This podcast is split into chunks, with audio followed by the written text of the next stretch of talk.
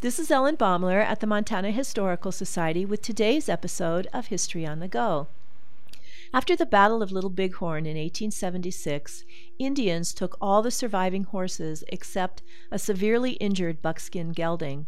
When soldiers surveyed the carnage, the horse was the only living thing they found on the battlefield, and so the army made every effort to save his life. The horse had had a long career as the favorite mount of Captain Myles Keogh.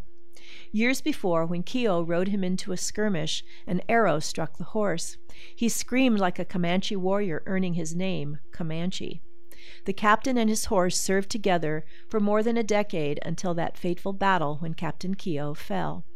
Soldiers found Comanche shot five times and half dead from blood loss.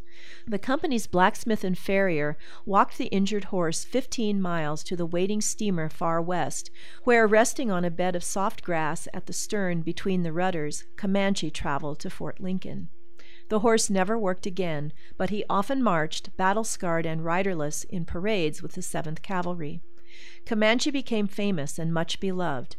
When his caretaker died at Wounded Knee in 1890, Comanche lost his will to live and died at Fort Riley, Kansas in 1891. He was 29 years old.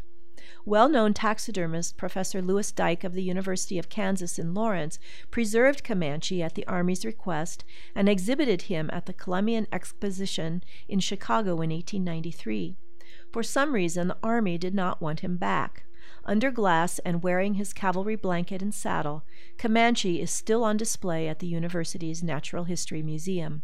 This is Ellen Baumler at the Montana Historical Society. Visit us, become a member, and show your love for Montana's heritage.